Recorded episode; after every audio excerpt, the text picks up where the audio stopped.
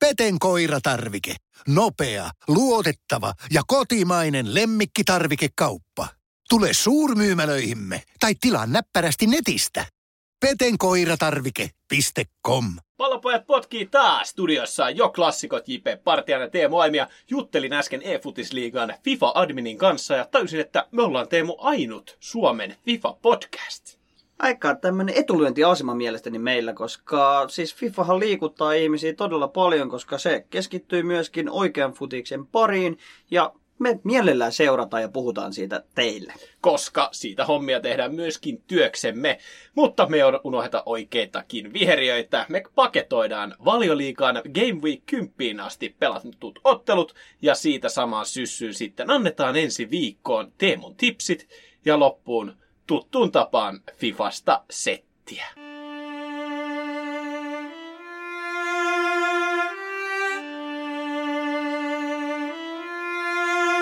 On kaksi asiaa, joita tosimies ei vaihda. Pallopojat. Ollaan saatu todistaa jokseenkin epätyypillistä valioliikakauden avausta. Toki valitsevat olosuhteet ovat olleet myöskin hieman erikoiset ja ensimmäinen kymmenen ottelukierrosta valioliigassa on tarjonnut jos jonkinlaista. Me ollaan tässä viime aikoina otettu joka kerta samanlainen setti, että ollaan analysoitu vaan menneitä otteluita, mutta nyt te kymppi täynnä, niin ajateltiin, että koska on ollut niin mielenkiintoisia matseja, niin paketoidaan, että mitä meillä on jäänyt mieleen valioliikakauden ensimmäistä kymmenestä ottelukierroksesta.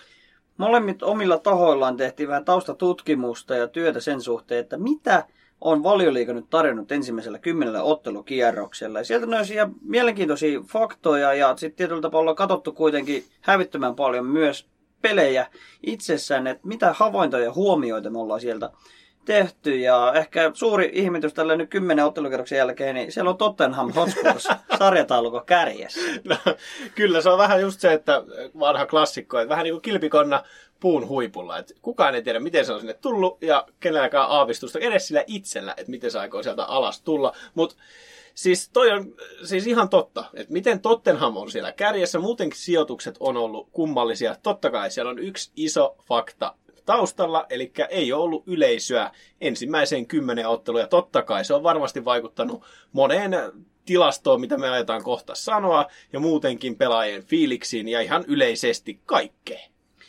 aika kivasti pohjustettu tätä. Mä, mä haluan mielellään pu- pureutua näihin sijoituksiin tällä kohtaa, että nostetaan sieltä muuan torstai joukkue eli Arsenal. Niillä on nyt historiallisen huono startti. Et kun katsotaan viimeisen kymmenen vuoden ajalta heidän noterauksia kymmenen ottelun jälkeen, niin heidän huonoin sijoitus on ollut seitsemäs, mutta nyt he lepäävät siellä 14, vaikka keväällä näytti ihan helvetin hyvältä. No siis keväällähän mä en tiedä mistä se, tuli, oliko se sitten se boostia, kun Arteetta otti ohjakset, niin hehän olivat käytännössä vaarallisia joukkuja, kaatavat Chelsean, Man Cityn, pelasivat hyviä otteluita, ja nyt on jotenkin ollut siis, ei ainoastaan maalin teko, vaan ihan vaan maalipaikoillekin pääseminen. Aubameyang ollut ihan varjo itsestään, ja Unai Emerinkin aloitus on, oli silloin vahvempi kuin taas Arteetan nyt, vaikka kaikki on hypettänyt Arteetan, no ehkä hän ansaitsi sen hypetyksen sillä alulla, mutta anyway.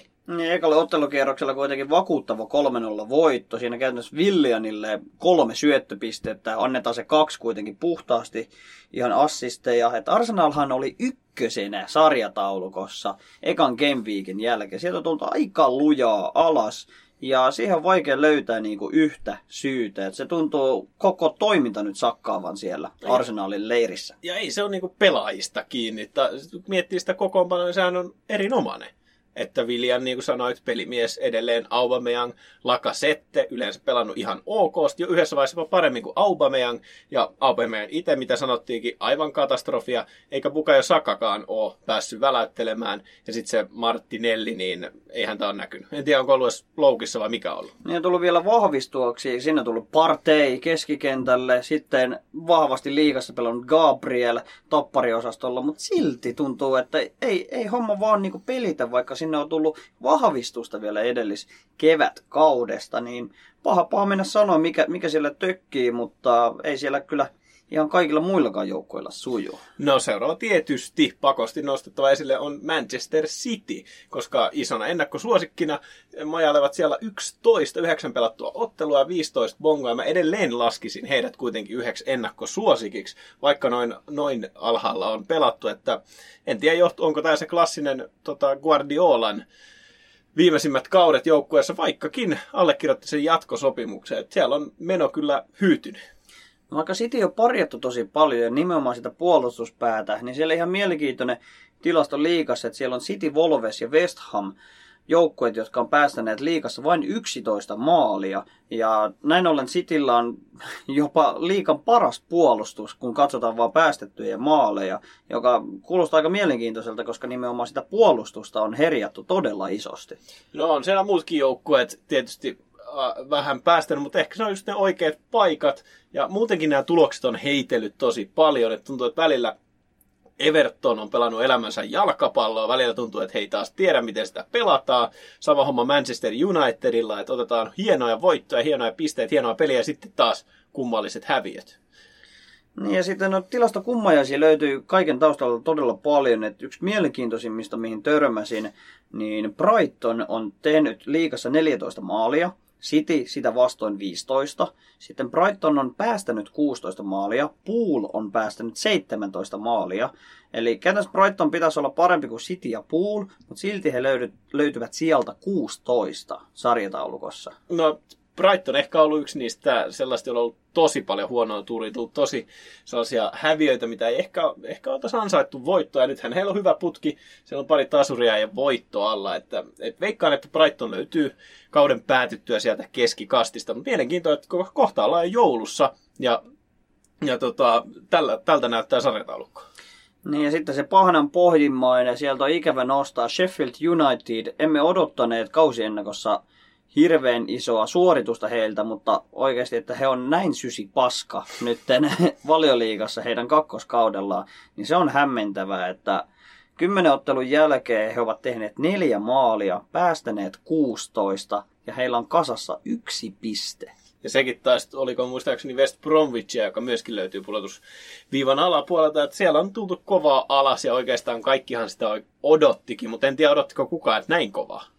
No ei ehkä näin rajua pudotusta odotettu ja ehkä tuossa sitten tietyllä tapaa näkee myös sen, että puolustava pelityyli ei palkitse tällä hetkellä, koska kun katsotaan ää, yhteensä maaleja ottelua kohden tapahtumia, niin Burnley ja Sheffield United ovat sellaisia joukkueita, joiden peleissä on tullut vähiten maaleja yhteensä. Ja he löytyvät sieltä sarjataulukon viimeiseltä ja toistaiseksi viimeiseltä paikalta. Eli käytännössä pitäisikö heidänkin siirtyä vaan hurlumeheen futikseen? No ilmeisesti, mutta se mikä mielenkiintoista, niin maaleja ei kuitenkaan ole tehty normaalia enemmän ihan älyttömästi ainakaan, kun noita tilastoja kattelin. Niin vaikka olisi tuntunut siltä etenkin alussa, että, että niitä maaleja tulee normaalia huomattavasti enemmän, niin se on tasottunut on huomattavasti tasottunut. Se alkukausi oli ihan jotain järkyttävää, kun joka pelissä ladottiin kymmenen maalia ja tehtiin niitä maaliennetyksiä. Oliko Game Week vitosella, kun tehtiin se ihan järkyttävä maa, maalimäärä kokonaisuudessaan. Ja ehkä siinä alkaa vähän meno hyytymään ja tietyllä tapaa sitten joukkueiden puolustuspeli alkaa löytämään uomiaan, vaikka sitä yleisöä ei siellä paikalla olekaan.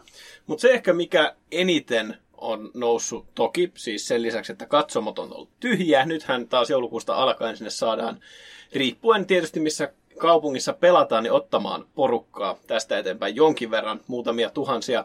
Niin se, mikä kuitenkin ehkä eniten on puhuttanut, niin on varri. Ja nämä päätökset, että siis kaikki mahdolliset paitsiot ja sen sellaiset, niihin ollaan puututtu äärimmäisen tarkasti, ollaan nähty ihan ihmeellisiä tuloksia ja kotijoukkueet ei ole pärjännyt niin hyvin, niin olisikohan tämä siinä ratkaisu, että kun ei ole ollut yleisöä, niin sitten ei ollut painetta niin paljon tuomarilla, että ollaan voitu katsoa suoraan sitä varrilta ihan pilkun tarkkaan, koska ei ollut sitä yleisöä mylvimässä. No se on yksi syy, mutta sitten tietyllä tapaa se pitäisi taata myös sen toimintarauhan ja tulosten yhteneväisyyden tai päätösten yhteneväisyyden, mutta sitä ei ole kyllä näkynyt näissä otteluissa. Et välillä tuntuu, että jotain ihan käsittämättömiä rankkareita annetaan tietystä tilanteista, kuten nyt Liverpoolin edellisessä ottelussa, kun siinä Andy Robertson vähän koskee Sturridgein nappia, niin siitä tulee rankkari.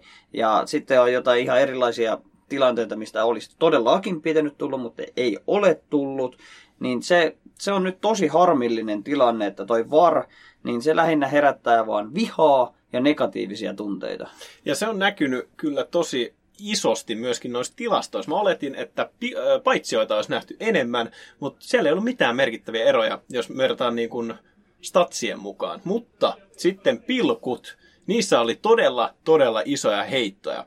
Katoin viimeisen kolmen kauden pilkkumääriä, niin viime kaudella 38 kierroksen jälkeen oli nähty 88 pilkkua, eli rangaistuspotkua, mikä tarkoitti keskimäärin 2,3 per kierros.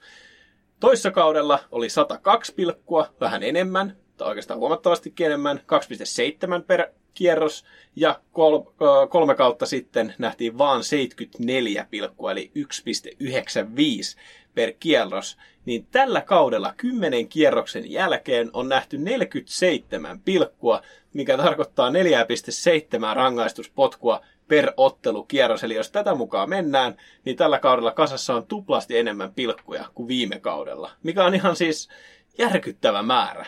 Se on ihan kammottava tilasto, ja noin rankkarit, ne kääntää noita pelejä suuntaan ja toiseen. Nyt taas nähtiin viime ottelukierroksella, Liverpool menetti kaksi pistettä ottelun loppuhetkellä nimenomaan VAR-rankkaripäätöksellä. Ja se kyllä tappaa näitä otteluita, vaikka tietyllä tapaa totta kai, jos se VAR-tuomio lasketaan sun joukkueen hyväksi, niin se on hieno, jos siitä tulee maali. Mutta ei sitäkään uskalleta enää juhlia samalla tavalla, koska se on vähän kyseenalainen maali. Ja se on toisaalta sit myös vastustajan kunnioittamista. Toi on nyt vaan ikävä kyllä siis varria vaadittiin hyvin pitkän, että se tulee, jotta saadaan oikeasti oikeudenmukaisia ja tasavertaisia päätöksiä.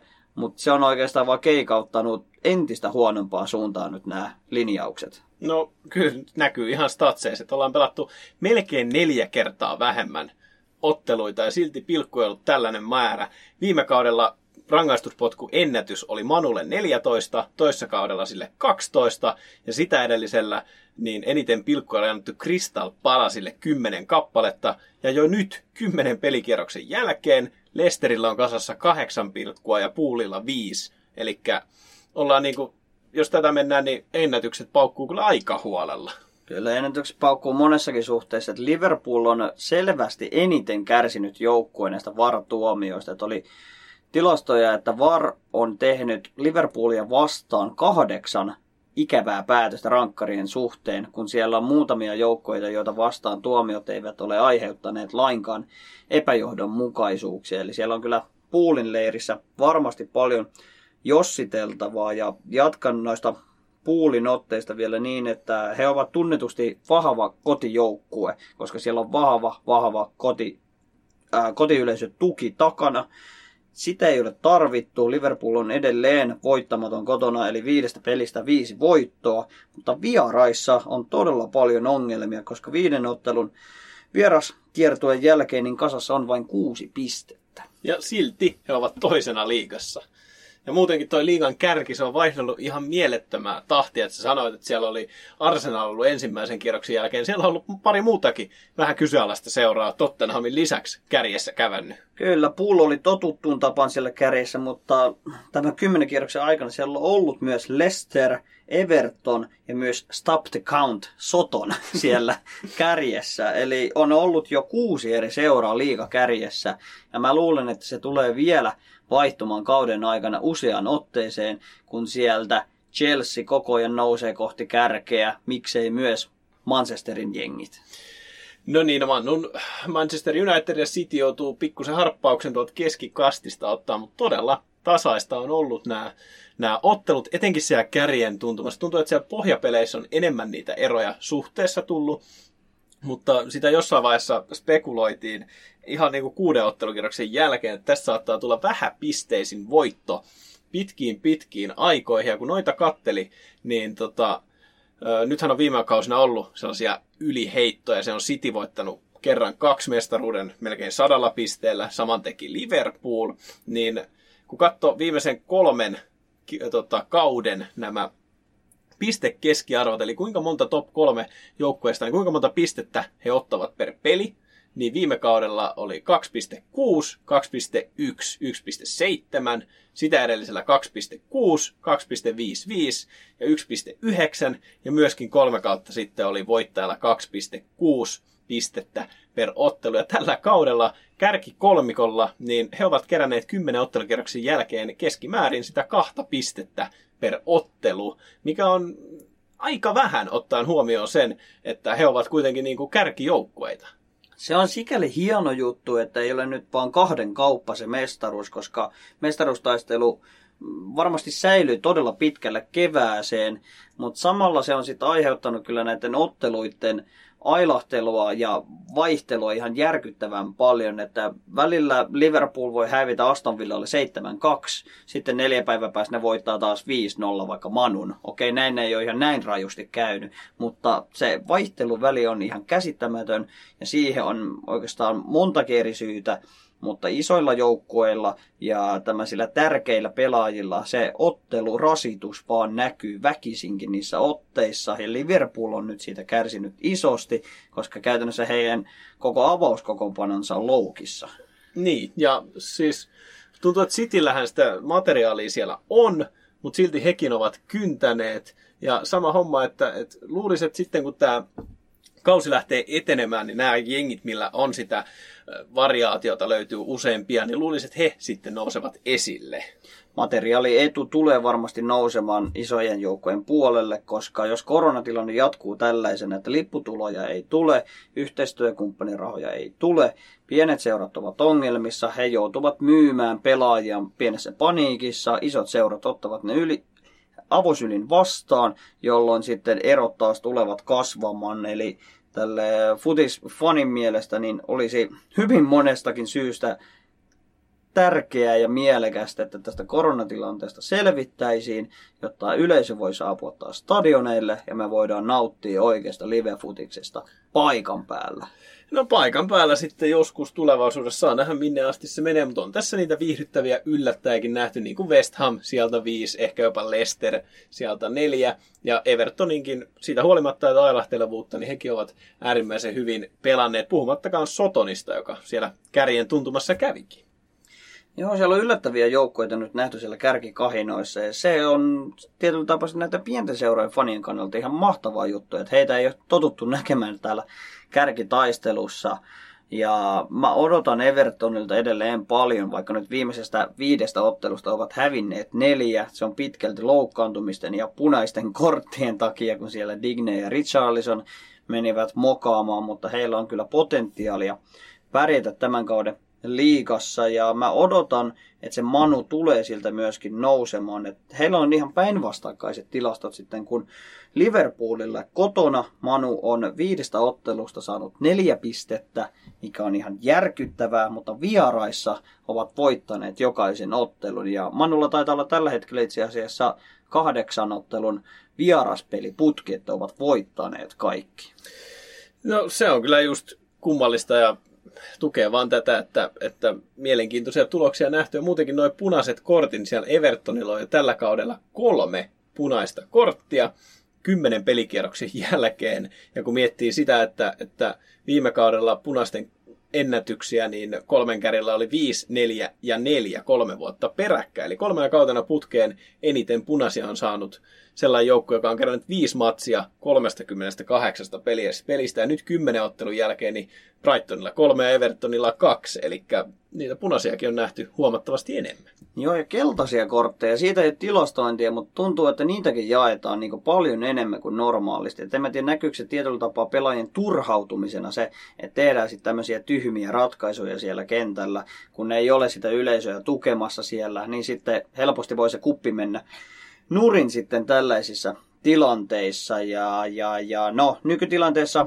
Englannissa, Briteissä puhutaan paljon tästä Brexit-tilanteessa. Ja se on nyt vaikuttanut tietyllä tapaa myös tuohon pistetaulukkoon, sillä siellä kun katsotaan parhaita pistemiehiä, niin 11 parhaan joukossa on kahdeksan englantilaista. No se on kyllä merkittävää, kun ottaa just huomioon se, että aina on puhuttu siitä, että, että englantilaiseen fudikseen pitäisi saada niitä kotimaisia maalintekijöitä, niin nyt ollaan saatu. Ei siellä monta ulkomaalaista Sonin lisäksi ole. Isosti ollaan saatu onnistumisia lailla rintamalla. Et esimerkiksi Evertoni superkärki Dominic Calvert-Lewin on painanut 10 häkkiä, siihen ei yhtään syöttöjä rinnalle. Hurrikaani, seitsemän maalia, yhdeksän syöttöä, niistä varmaan yhdeksän mennyt myös Heungmin Sonille. Sitten Jamie Wardi, 8 plus 2. Ja sitten maajoukkueen hylkiö Grealish painanut kans vaatimattomat 5 plus 5. Siis se Grealishin meno siis edes siinä Aston Villa-matsissa, mikä tuli, niin siis se, vaikka hävisivät, niin ihan käsittämätöntä peliä siis siltä kaverilta. Koko ajan häntä rikotaan, jatkuvasti löytyy niin kuin syöttörepertuaalissa ihan niin kuin todella mielettömiä syöttöjä, että luultavasti isommat, isommat seurat kutsuu, tai ainakin uskoisin näin, koska erittäin paljosti niin liian hyvä pelaaja Villa. No siitä maksaa, saa maksaa kyllä ison rahan, koska teki tämän ison jatkosopimuksen Villan kanssa, mitä edelleen vähän ihmetellään mediassa. Ja siis iso summa etenkin sen takia kuin Brexit, että, että se mihin se tulee vaikuttaa jatkossa on just nämä pelaajien hankinnat ja näille lädien, eli kotimaalaisten, brittiläisten pelaajien peluuttamiseen. Kyllä, Brexit vaikuttaa nyt noita nuorten pelaajien värväämiseen ulkopuolelta, jolloin englantilaisten pelaajien arvo nousee entisestään. Ja no Villa ei ole ehkä ihan mestarisuosikki, vaikka hyvin on pelannut, mutta tosta on hyvin hyvin vaikea nostaa selkeä ennakkosuosikkia mestariksi tällä kohtaa, koska oikeastaan mikään joukkue ei ole kuitenkaan vakuuttanut kautta linjan. että siellä on ollut niitä romahduksia niin Spursilla, Poolilla kuin Chelsealläkin. Chelsea on nyt suunta isosti eteenpäin, kun saati se kepa sieltä pois. Mutta siellä on tosi kokematon manageri, Lampard puikoissa. Riittääkö hänen taitotasonsa manageroimaan Chelsea mestaruuteen? Erittäin vaikea sanoa. Ja vaikka Spurs ja Liverpool siellä kärjessä on, niin ihan mitä tahansa voi vielä tapahtua. Mä veikkaan, että keväällä ja etenkin joulun jälkeen niin saattaa näyttää hieman erilaiselta sarjataulukko, mutta tosi paha sanoa yhtään mitään, koska tämä on ollut tällaista hurlum heitetä alkukaus. Mutta toisaalta viihdyttävä. Se, mikä osaan varmasti sanoa sitten tuota loppupäästä, että siellä nyt tällä hetkellä kolme viimeistä joukkuetta, jotka lepäävät siellä sarjataulukossa, niin ne tulevat myös siellä säilymään. Eli Weba, Brighton ja Sheffield United tulee putoamaan, ja mä osaan sanoa sen kyllä Burnley. ihan Ei varmasti. Äh, sorry, Weba, Burnley ja Sheffield United, koska heillä ei ole käytössä mitään potentiaalia mielestäni nousta tuolta suosta ylöspäin. Fulham on nyt sieltä noussut pois ja heidän otteensa antaa kyllä semmoisia merkkejä, että he tulevat sieltä kipuamaan ylöspäin, kuten myös Brighton. Crystal Palace ei putoa ikinä, koska siellä on hodari, niin ei tuossa ole mun mielestä mitään epäselvyyttä, mitkä kolme joukkuetta putoaa Champerin ensi mä, kaudella. oon- mä oon vähän eri mieltä tosta, että, että mun mielestä Burnley on kyllä näyttänyt sen verran positiivista, että heillä on mun mielestä ollut vähän enemmän sitä huonoa tuuria. Veikkaa, että Fulham ja Burnley saattaa vielä vaihtaa paikkaa, mutta, mutta se jää nähtäväksi, koska siis Fulhamin meno, vaikka voittivat edellisen ottelun, niin se ei ole mielestäni vakuuttava ollut. Että etenkin just se, että maalin teko liikaa Mitrovitsin harteilla hänkään ei ole nyt suoriutunut ja niin, nyt ainakin meni pilkku sisään. No se oli tärkeä onnistuminen. Fulham ei ole mitenkään onnistunut noissa rankkareissa. Tuntuu, että heillä se on sama tilanne kuin laukaisi Fifassa rankkaria. Että se mihin tähtään ei todellakaan mene sinne. Nostan vielä yhden asian omasta täältä merkkivihostani ylös. Eli se, että pelaajia seurataan jotenkin paljon enemmän nyt myös kenttien ulkopuolella. Niitä on seurattu aina, mutta nyt kun ei ole yleisö siellä paikan päällä siellä peleissä, niin tuntuu, että kaikki mitä pelaajat tekee siviilissä, niin niitä seurataan herkeämättä. Sen takia me ollaan saatu koko ajan näitä tabloidiherkkuja ja vuotoja siitä, että englantin pelaajat kutsuvat islantilaisia tyttöjä heidän hotellihuoneeseen tai Rashford tekee sitä ja tätä ja Grealisillä on ongelmia Englannin managerin kanssa kentän ulkopuolella, niin toisaalta se tuo niin kuin lähemmäs näitä pelaajien lisäarvoa, mutta mä haluaisin kyllä enemmän silti keskittyä niiden pelaajien edesottamuksiin siellä viheriöllä. No Tostakin mä oon kyllä eri mieltä. Musta tuntuu, että englantilaislehdistö, tabloidit on aina ottanut kaiken irti, mitä he saa, jos muistellaan esimerkiksi Gomesia, Sterlingin riitelyitä maajoukkueessa ja kaikkea tällaista. Etenkin siis silloin korona-aikaan, kun ei ollut fudista, niin silloinhan sitä etenkin kynättiin kaikkia, mitä pelaajat teki. Noudattivatko rajoituksia jne. Että kyllä ne aina on ollut, mutta ihan hyvä pointti sinänsä, että, että niihin nyt keskitytään. Mutta mun mielestä keskittyminen oli eniten silloin, kun oli lockdowni. No joo, lockdowni totta kai korosti sitä vielä, mutta tuo Joe Gomez esimerkki, minkä nostit esille, niin hän nimenomaan painivat viheriöllä kesken ottelun, Pool City-ottelussa. Siitä se kinastelu alkoi heidän välillään. Eli se, suurin, mitä tapahtui viheriöllä. Suurin kohuhan siitä tuli jälkikäteen, kun oli jossain, jossain maajoukkueleirillä jossain ruokalassa ilmeisesti huudellut toisille ja alkanut. Gomez oli nyrkkeä heutellut, mutta oli miten oli. Niin kyllä siellä niitä kohuja riittää kentän ulkopuolella, niin kuin sitten myöskin sisäpuolella. Ja managerit etenkin heitäkin otettu syyniin Arsenalin ja Manchester Unitedin johdolla etenkin. No Mourinho on niin värikäs tyyppi, että hän hallitsee vihriöä ja sitä somea. Hän on ihan mahtava persoona, häntä seuraa mielellä, hän tuo paljon lisäarvoa valioliikalle, itse futis maailmalle, että se ei ole ollenkaan huono juttu mielestäni, mutta ehkä me paketoidaan nyt alkukausi analyysi tähän ja siirrytään uuteen osioon nimeltään Teemun tipsit.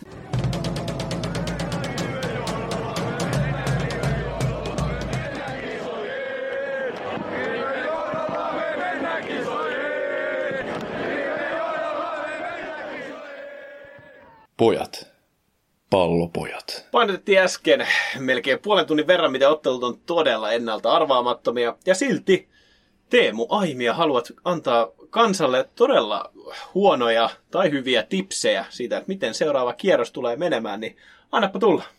En anna mitään takuuta näihin otteluihin, mutta olen harrastanut hyvin pitkään tuota urheiluvedon lyöntiä ja olen pitkään miettinyt, että uskallanko antaa näitä vedonlyöntivinkkejä ulos päin ja näitä saa käyttää, mutta ei ole pakko tietenkään, mutta minä otan täyden vastuun siitä, jos ottelut eivät ihan mene niin kuin olen itse ennakoinut ja nostan tuolta valioliikasta kaksi ottelua viikonlopulta. Eli nämä on eri päivinä pelattavia otteluita. Ottelulapun pystyy pelaamaan perjantai-sunnuntai otteluihin, niin nostetaan siltä ensimmäisenä tuo Burnley Everton ottelu ja me lyömme siihen kylmästi vaan kakkosen. Vaikka Evertonin viimeaikaiset tulokset on ollut heikkoja. Tasoero on selvä Evertonin hyväksi. Mä en näe mitään syytä, että Burnley suoriutuu tästä ottelusta. Heillä alla on 5-0 murskajaiset Sitin vieraana ja Everton tulee kauhomaan tästä kyllä varmoin ottein itselleen kolme pistettä ja heille on annettukin ihan hyvä kerroin tähän otteluun, niin tämä on ehkä tämmöinen tämän vetolapun pankki. Selvä. Ehkä siinä on syy, miksi on annettu se kerroin, mutta, mutta saa käyttää, ei ole pakko. Lisäkerrointa lopulle saadaan toisesta valioliikakohteesta. Siellä pohja joukkue Sheffield United isännöi Lesteriä ja mä en näe syytä, miksi Lester ei jatkaisi hyviä otteitaan. Siellä Jamie Wardi painaa kaksi maalia ja johdattaa Lesterin vierasvoittoon, eli tähänkin lyömme kakkosen. No siinä ei voi hu- hyvä kerroin olla, kun sarjan nelonen kohtaa pohjapäin joukkue. No siellä oli lähtökohtaisesti melkein 1,8, 1,9 kerronta, mikä on mielestäni ylikerroin, niin se kannattaa kyllä ottaa sieltä talteen, totta kai riippuen siitä, miltä vedonlyöntiyhtiöltä näitä otteluita sitten kukin pelaakin. No mikä sun seuraava matsi sieltä sitten on siellä Miten tuosta aikaisemmasta osiosta, niin Aston Villa ja Newcastle värinen kamppailuhan siirrettiin koronatapausten takia, niin ensimmäinen matsi, mikä on siirretty, toivottavasti jää myös viimeiseksi. Toivotaan isosti näin, että tämä ei nyt aiheuta mitään isompaa episodia. Me hypätään tuolta Englannista muihin liikoihin, nostetaan tuolta Laliikasta vain yksi ottelu ja pakko on turvata omaan joukkueeseen, eli Barcelonaan. He ovat vieraissa Kaditsin vieraana, vaikka Kadits on aloittanut kauden hyvin. He ovat nousia joukkue, heillä käyrä on vahvasti alaspäin, Barcelonalla vahvasti taas ylöspäin, niin lyömme tähän kakkosen. Kerroin ei juurikaan iso ole, mutta sillä saadaan vähän lisäkerrointa tähän otteluun. Eli kotiin päin. No tietyllä tapaa kotiin päin, mutta muistakaa lyödä kakkonen lapulle, koska Barcelona vieraissa on. Voimme hypätä tästä sitten Saapas maahan, eli Italiaan. Sieltä otetaan tällainen kohtaaminen kuin Sampdoria AC Milan. Ja Slatan on liekissä, Milan on isossa liekissä niin Eurooppa-liigassa kuin liikassakin. Ja porskuttaa vaan siellä kärkipaikalla eteenpäin, niin lyömme tähänkin vaan kakkosen. Eli kakkosta riittää. Ja sillä me jatkamme myös loppuun saakka. Mä jotenkin tykkään pelata noita kakkosia, eli vieras, vierasvoittoja, koska kotijoukkueen asema ei ole niin vahva enää, mitä se on ennen ollut, koska kotiyleisöä ei ole. Silti annetaan vierasjoukkoille vähän isompaa kerrointa, koska no, lähtökohtaisesti vieraissa pitäisi olla vaikeampi pelata. Se ei ole kuitenkaan näkynyt korona-aikana niin vahvasti. Sen takia nostamme vielä tuolta Bundesliigasta Freiburgin ja Mönchengladbachin kohtaaminen. Ja Gladbach painaa aika kovaa tahtia tällä hetkellä. Ovat myös Eurooppa-liiga tai Tsemppärissä jopa lohko ykkösenä ja jatkavat siitä, mihin ovat tällä hetkellä jääneet, niin ottavat Freiburgista vakuuttavan, sanotaan jopa 3-1 voitto, mutta lyödään pitkä veto kohteena niin kakkonen, eli viisi kakkosta lyödään tähän lapulle, riippuen vedonlyöntiyhtiöstä. Kerroin tulee asettumaan siihen 20 ja 40 välimaastoon. Panoksesta en sano itse mitään, jokainen saa sen itse määrittää, jos haluaa näitä kohteita pelata. Ja totta kai, kun pelaatte vedonlyöntiä, niin pelakaa vastuullisesti ja se on aina K18.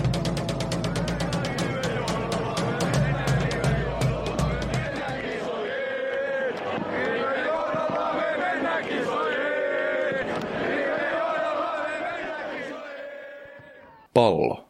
Jokaisen pojan ensirakkaus. Fifasta settiä. Sitä on riittänyt kyllä pitkin viikkoa, eikä vähiten Black Fridayn takia. Jos jonkinmoista kontenttia tullut, FIFA on jälleen kerran puhuttanut porukkaa, uusi patchi tullut ja jos jonkinlaista tekemistä.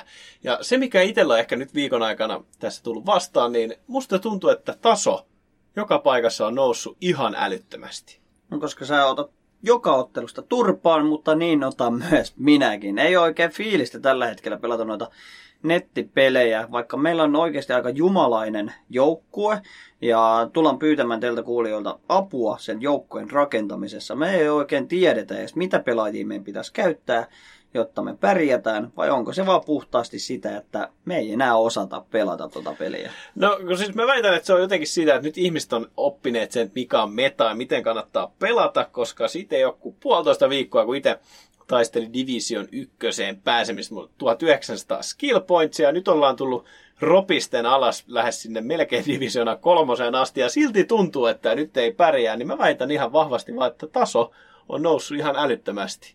Niin ja sitten toi uusi uudistus kuitenkin muutti peliä todella paljon, että pelaista tuli jotenkin paljon kankeampi ja skill ei enää toimi yhtä hyvin.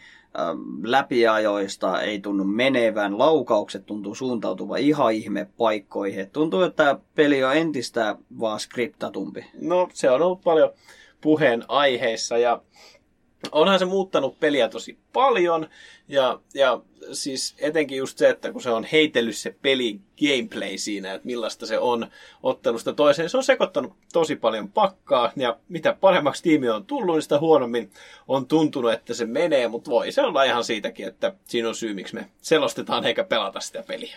No siihen on kyllä syynsä, ja kentän ulkopuolella on ollut kyllä paljon tekemistä. Että siellä on upgrade SPCitä, paljon mielenkiintoisia SPC ja objektiveja, ja me ollaan niitä grindattu sitten jonkun verran, ja tuntuu, että noi pakat tarjoilee ihan todella hävyttömiä kortteja, toivottavasti myös teille kuulijoille. Me ollaan päkätty taas viikon aikana ihan mahtavia kortteja, mutta sinne on tullut myös todella edullisia ja mielenkiintoisia SPCitä mielestäni. Joo, Black Friday, se pisti kyllä markkinat sekaisin, ehkä yllättävänkin vähän loppujen lopuksi, että metakorttien arvot, niin ne ei heitellyt loppujen lopuksi niin paljon kuin oli odotettu, mutta niin kuin sanoit, sen tuli tosi paljon upgrade, SBC, mihin tarvittiin rare-pelaajia, ja sellaisia ei ollut mitään sellaisia, mitkä kannattaa ehdottomasti tehdä, niin nyt kun on tullut, niin kaikkien rare-kultapelaaja-arvot on noussut, ja edelleen siellä on muutama niitä, jotka voi tehdä, niin kannattaa ehdottomasti suorittaa, ja plus sit se, että siellä ei ollut sellaisia must SBC, mistä olisi hyvän pelaajan. Nyt niitä tuli peräti, tuliko kaksi vai kolme, kolme kappaletta. Todella hyviä hintalaatusuhteeltaan erinomaisia kortteja. Kaikki istuu jokseenkin metaan, niin se on myöskin sitten nostanut näiden isoreitten kortti siihen hintaan. Et ensimmäisenähän sieltä taisi tulla Aguero. Agueron flashback-kortti ja sikäli mielenkiintoinen, että hänen rating on kaksi huonompi kuin hänen peruskortissaan, mutta silti statsit ovat todella paljon paremmat. Ja tämä on nyt se uusi tapa, miten FIFA tuo näitä flashback-kortteja, eli oikeasti mennään sen pelaajan uran eri vaiheisiin, miten hän on suoriutunut silloin. Ja aiemmin Aguerohan on tunnetusti ollut paljon nopeampi, hänellä on ollut silti todella kliininen laukaus, ja tämä kortti onkin flashback näihin aikoihin. Aika kivan näköinen kortti, kivoja linkkejä myöskin tarjoaa, mutta sillä on myös hintansa. No, on sillä hintansa, että, että siis 570, se ehkä johtuu ehkä eniten siitä, että mikä liiga ja kuka pelaa kyseessä, että Aguero tunnetusti sellainen kaveri, mikä montaa kaveria kiinnostaa ja monet haluavat pelata Aguerolla. Ja sen hinta taisi olla silloin, kun se tuli joku 4,5 tonnia, mutta markkinat ovat nostaneet näiden 88, 87, 90 rated pelaajien hintaa.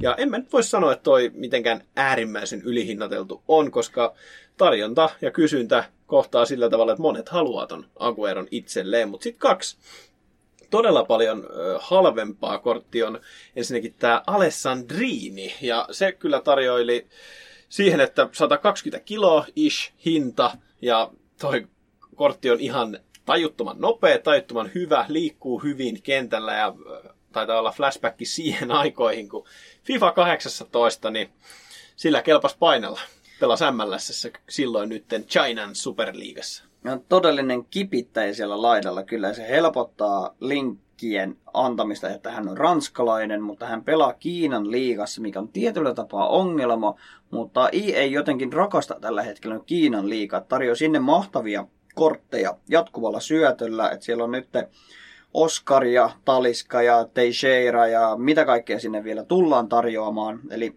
on suhteellisen helposti jopa linkattavissa omaan joukkueeseen. Ja mehän tätä korttia myöskin kokeiltiin, saatiin se kasi kemillä meidän joukkueeseen toimimaan. Ja kyllä se ton sadan tonnin arvoinen on todella isosti. No ehdottomasti, ja, ja etenkin jotenkin tuntuu chippiverot hänellä todella rikkinäisiä, kun on tällainen kipittäjä, niin pääsee sinne linjojen taakke. Sitten toinen kaveri, äh, flashback myöskin, Memphis Depay, ja 170 ish kiloa jälleen kerran hinta. Ja ei mitenkään taaskaan kerran älyttömän ylihinnoiteltu, että se vanha informi, silloin kun se tuli toi kortti, niin istui sinne 100 kiloon, ja tämä on huomattavasti parempi, ja 70 kiloa kalleimpi, niin erittäin hyvä kortti, hyvät driblingit, ja, ja sopii etenkin kamiksi. Erittäin hyviä pelaa vielä vielä tuolla serie, eikö anteeksi, Ligue ykkösessä, niin hyvät linkit sitten ylöspäin. Ja mielenkiintoinen statsi, tuohan on flashback siis siihen aikoihin, kun teki joskus 2014 jonkun hirvittävän kaukolaukauksen Enestiä ketä vastaan, mutta tämä on tätä uutta IEin tapa, että annetaan kortteja sen mukaan, että miten silloin on tapahtunut. Ja hänen long shotit on noussut tähän korttiin 94 ja shotpower 90, kun verrataan siihen, että sen 85 kortissa, niin statsit oli longshotissa 83, eli 11 tullut siihen lisää, niin mielestäni aika hauska uudistus IEltä. Kiva boostaus kyllä, ja tämä on tämmöinen flashback-muotoinen, mutta tämä teema on kuitenkin Player Moments, niin, joka on moments, sitten kyllä. vähän tämmöinen erinäköinen kortti.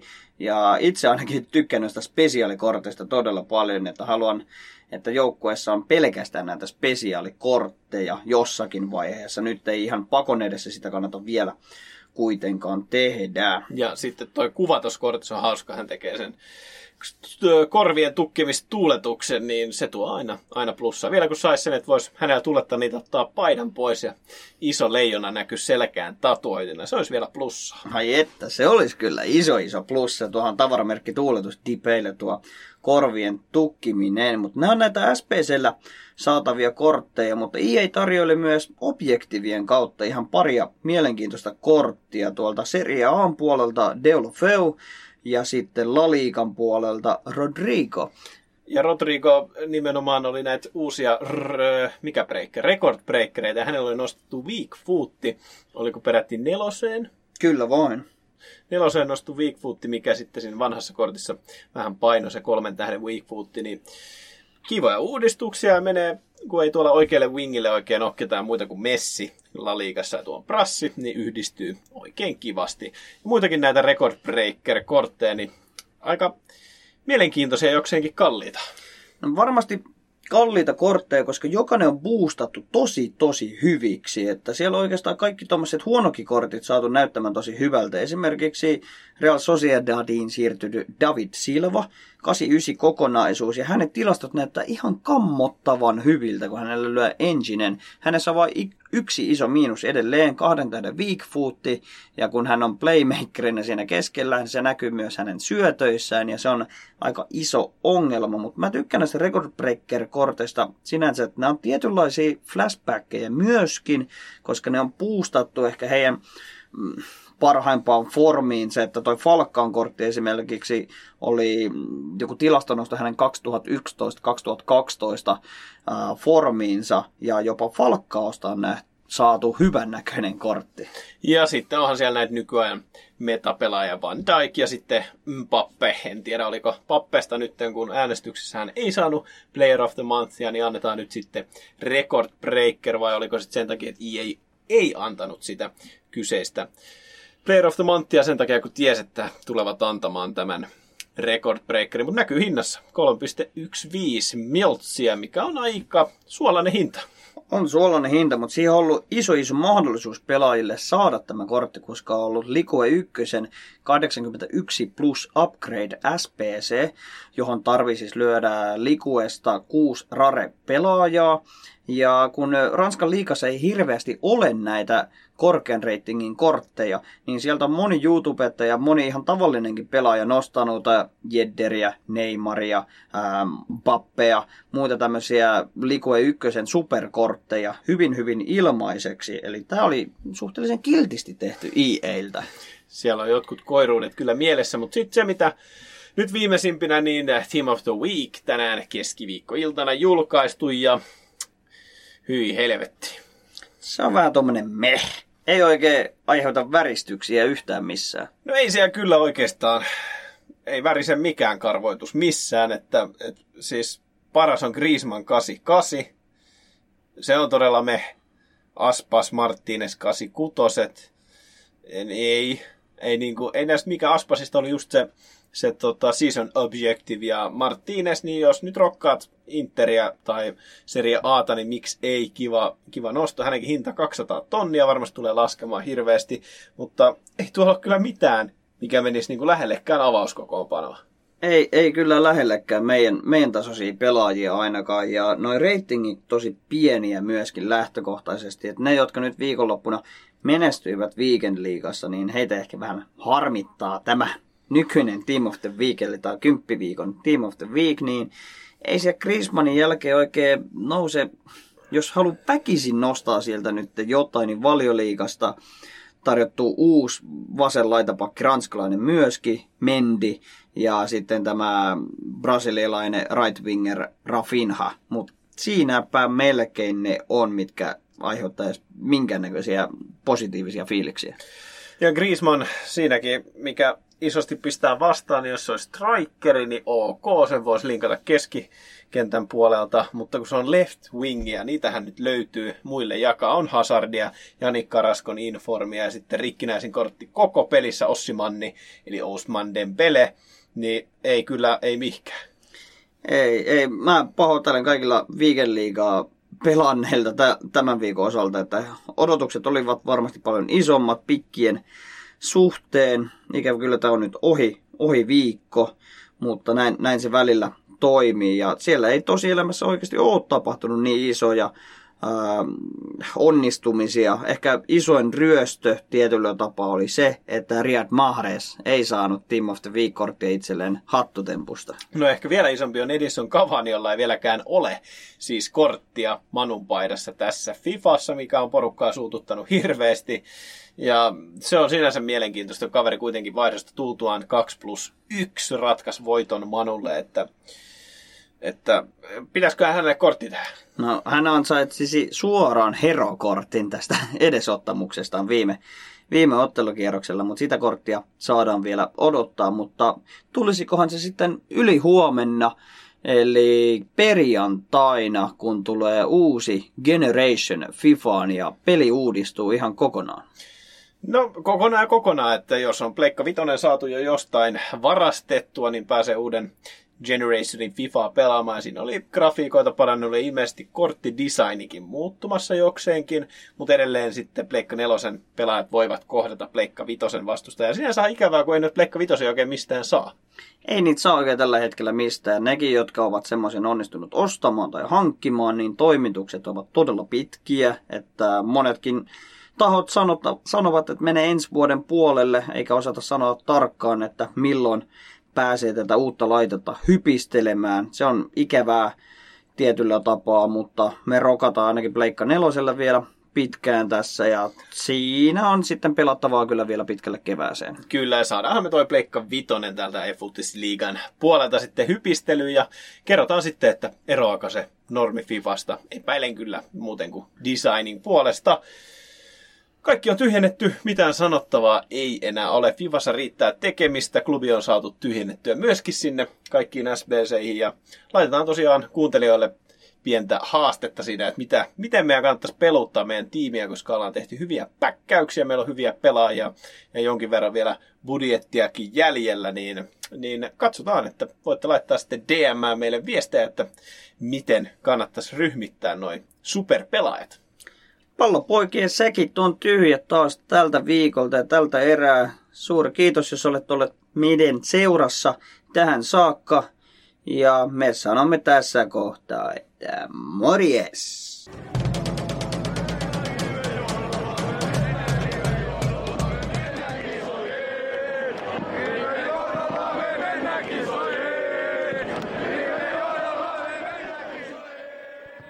Peten koiratarvike. Nopea, luotettava ja kotimainen lemmikkitarvikekauppa. Tule suurmyymälöihimme tai tilaa näppärästi netistä. petenkoiratarvike.com